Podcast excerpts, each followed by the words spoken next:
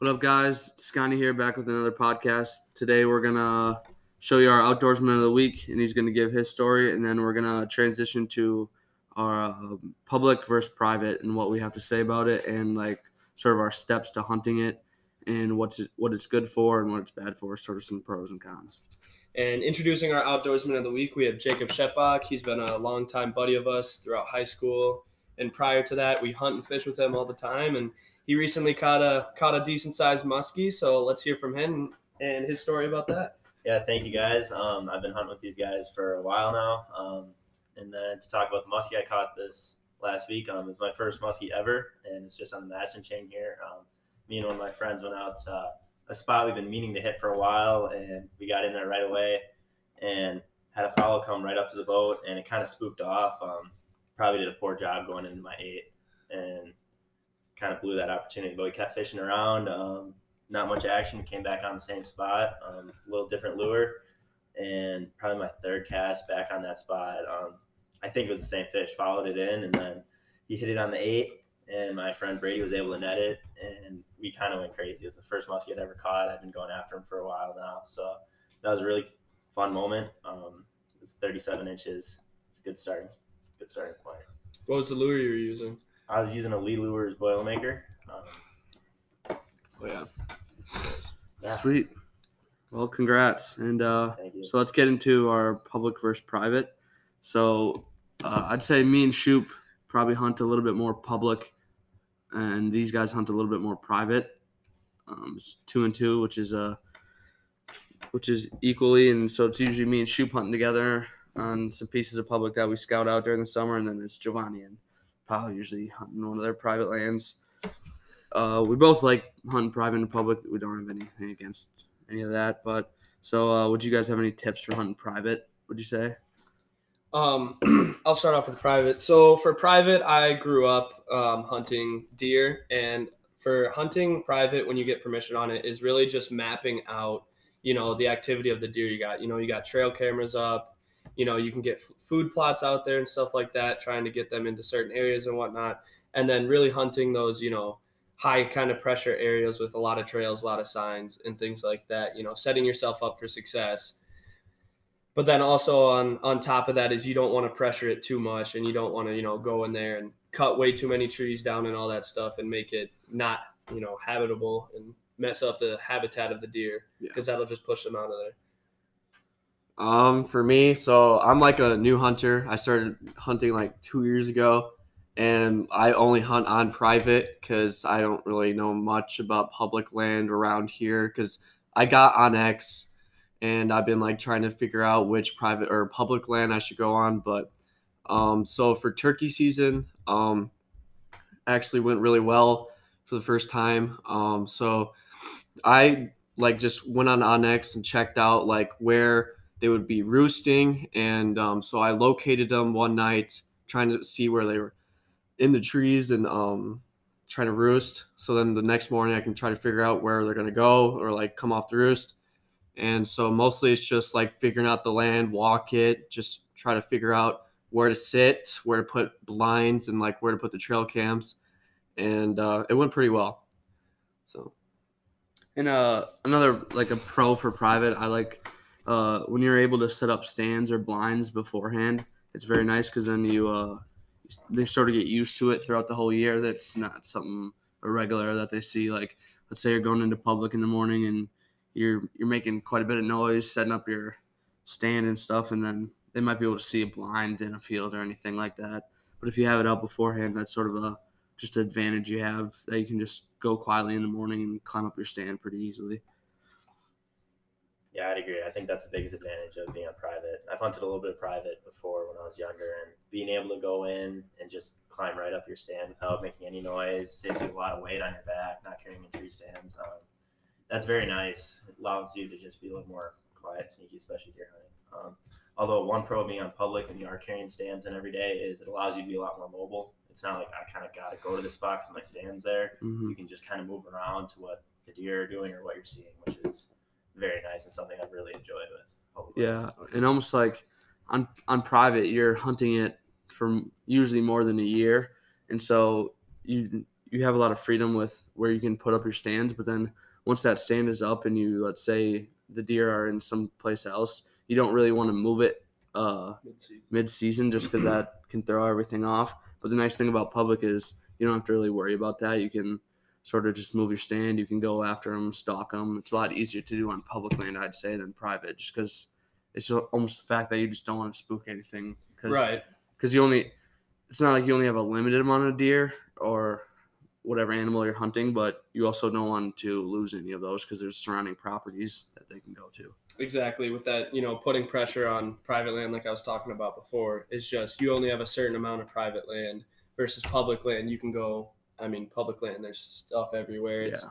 multiple miles and miles and acreage and of that stuff versus private land where if you're putting pressure on a certain amount of woods i mean they're not going to stay there if they feel pressure and they don't feel safe so Yeah, hundred percent. Like with with um, public, it kind of allows you to be a lot more aggressive too, because you know you can go make a play on a buck, you know, make a move, and if it blows up, if you spook them, well, the next day you can drive down the road to a new spot. It's kind of nice. Um, you may not know that spot very well. On like on private, you're gonna know all your areas very well, but you don't want to bump your deer out.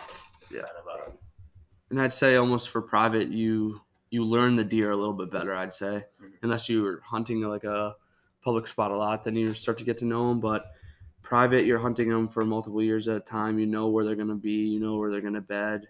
You know where they're eating, and uh, that's probably an advantage too. Just knowing which direction they're gonna come from. Because hunting Yeah. public, uh, you sometimes have like let's say a marsh to the right, another marsh to the left, and then two cornfields and you don't know which where they're going to come from because you really haven't hunted it that much and seen many deer, but you see the sign. So right and also also with private land is you can manage your game a lot more you know you go onto public land and you see a six pointer or something like that you'll see it that day but then the next day you know someone might shoot that whereas if you're on private land and you're seeing some you know smaller bucks maybe that you don't want to shoot you can always you'll pass them up and you'll let them wait for you know a, a bigger eight or you know a nice 10 or whatever.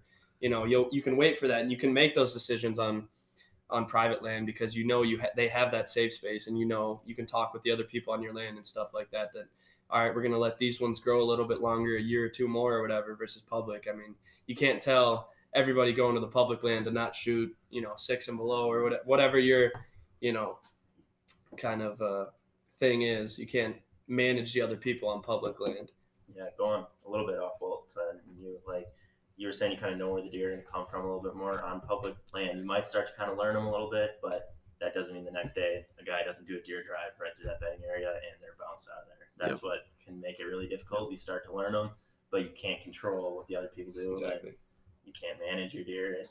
Those are definitely the cons. Yeah, Mhm. for sure. Um, one thing, a question is: Do you think that um, different species? I'll direct this towards Gio, but do you think different species are, you know, is if, how different is it going from species to species on private versus public land? Like you know, Um, duck hunting versus deer hunting. So on public, it's gonna be like everybody's gonna be there. Like opening day, I know Grand River is just crazy. Just hear ba ba ba ba ba every single place, and you won't like see any ducks that day. But um, I think it's much easier like for goose.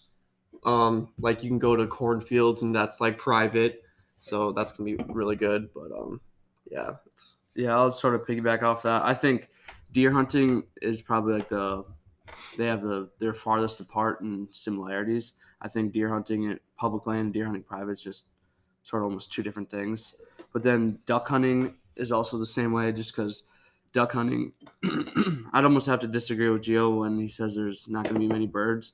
Uh, the Grand River is almost like it's one of the best spots in Wisconsin for it, and there's so many birds around that area that there so many people can hunt it, and there'll, there'll still be so many ducks around. That's why public land is just. That's why a lot of duck, almost every duck hunter hunts public land is just because of that reason.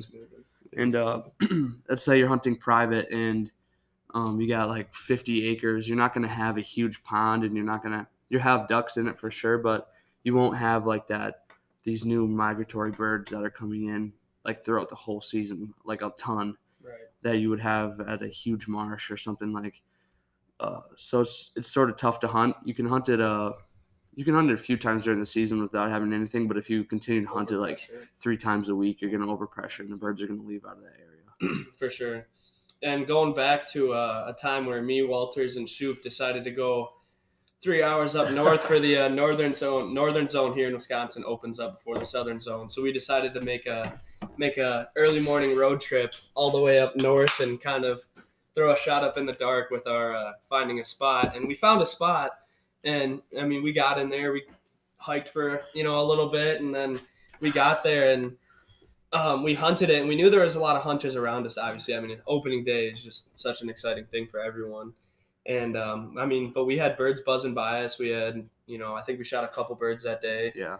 um, but yeah we had birds flying all the time. I mean gunshots all around the property and you know this public land. And didn't your dad's buddy say how many cars did they count on opening day on this piece of property we were at? Didn't he say like over 500 500 to 700 or something I like think it was that? 800 vehicles he found. 800 vehicles that the DNR counted on this one. I mean, it was a huge public land piece of property we were at, but but still, I mean, 800 different cars hunting relatively in the same area. I mean, you yeah, it's a it's a huge property up north, but yeah, it's it's world renowned too. Again, one of those properties that's just so big you can find so many spots to hunt. But they even have some spots marked off to, that you can't hunt, which makes it a little tough. But they were shooting from 6 a.m. till 12, Yeah, just It did not stop. Yeah, I want to talk quickly about Grand River because for I think it's the opening day of the teal season. I went up there and it was a circus. Like there were cars everywhere, just trying to get through there. You're passing hunters, and it it was an experience. I probably won't do it again, but there were ducks everywhere, just everywhere. Um, so I mean, you got your shot opportunities, but so did everybody else. Um, Yeah. And after a couple hours, you'd still see the ducks, but they were way up. They learned pretty quickly on opening day. They were pretty high. Um, but you did get your opportunities. And what's cool about duck hunting is you can come back there, even though there's shots all day that day. You can come back in two weeks, and you'll just have a whole new group of birds in there. Yep. They all migrated. That's probably the best thing about ducks. Yeah. You can kind of pressure them because once your local birds are gone, it's gonna be replaced by migrators. And then also like you went to Grand River opening day, and then I think we went two days later during turtle teal season up to another piece of public that's a little bit more small. Um, and uh, we went in there with probably expecting like two cars, and there was none, and we ended up having a really good day out there. So that was that was pretty fun to see. And then we hunted that probably like three or four times this year, and there you hardly was. There was one car one time we ended up hunting with the guy. So, uh, do we want to give any uh, tips on how to hunt public land for deer? Let's Sure. say or deer, turkey, just sort of like a big game. Um, I think the first tip that I'm going to say for deer is get away from the other hunters. If you're on a big property with a lot of hunters in the parking lot, outwalk them, get away from them, and you'll probably start finding better sign. Yeah. Uh, something I learned this year is sort of like don't overlook something. Um, you're driving on the road and you see like it might not look good, but you know you, you always just want to walk around and look for sign just because sign's going to show you where the deer are, and you always just want to follow your sign. But then you also have to know the property. Um, you got to make sure there's food. You got to make sure there's water. You got to make sure there's bedding. And if you got those three things, you're gonna find deer. You just got to make sure you have those three things and also what Shoop was saying, you can't have it too populated just because a lot of boot traffic's gonna cause the deer to run away farther or run into a private land. So you don't want that. There's a lot of the horror stories of people walking by on opening day and people walking on your stands. And I mean, I've had it happen. I think we all probably have, but Yeah. don't let that like intimidate you from actually going out on public land. Most days it's not like that. Every now and then you'll have a bad experience, but just just keep going for it. Don't use the crowds as an excuse not to hunt. If that's your opportunity to hunt, still go for it. And then, um, so we're going to talk about goose hunting and how in Wisconsin we um, mostly just have to hunt on private land. We got to go in fields and um, just go around like our area and ask farmers for permission because um, these guys actually go hunting in North Dakota. And um, so Polly can actually get into that. But in Wisconsin, we just got to ask all the farmers and we got to respect their land and stuff like that. But Yeah, for sure. So obviously we've had a good connection through my brother and through, you know, our friends and stuff like that. We have quite a bit of goose hunting land, cornfields and land. And one of the big thing about that hunting in, on that private land, obviously, is just you know communicating with the farmers because you don't want to interfere with their farming. Because one time last year, I was on their land hunting, and um, a combine came out and started tilling the field on the other side while we're goose hunting, and we actually ended up shooting ten geese that day. But it was just you know communicating with them and letting them know where you're going to be and letting them know and them telling you where they don't want you to be in certain situations like that and then adding on to that about the north dakota like gio was talking about um, in every state's different so in north dakota if something if land isn't posted so if it doesn't say no hunting or anything you can legally go on it and hunt it so another big thing there walt and Shoop can baggy pack oh wow backpack onto this. Yeah, excuse me. Is just about being the first ones there because obviously at that point it's it's first come first serve in that situation where if someone beats you to the field that you're planning on hunting then you're kind of out of luck. Yeah, I, I remember hunting uh, North Dakota last fall and it was just so nice getting because uh, we actually found posted land and uh, we ended up getting the access to that and that was amazing because not many people in North Dakota do that. They just look for the they drive down the road and they see a lot of geese and ducks out there, and then they, they look for the posted sign, and if it's not there, they're going to go out and shoot them. So it's a completely different world out there where you can just there's so many cornfields and stuff. You just you can drive for miles and miles and just find birds in every single field and just wait for the one that has no posted sign on it. So. Yeah, but if you can find if you can manage to get permission out there, it's probably even more It's probably better than finding permission here, just because mm. everybody looks past it. Yeah. So suddenly those can kind of become hotbeds for ducks and geese. Yeah, for sure. So yeah, uh, I think that'll wrap up our this episode this week.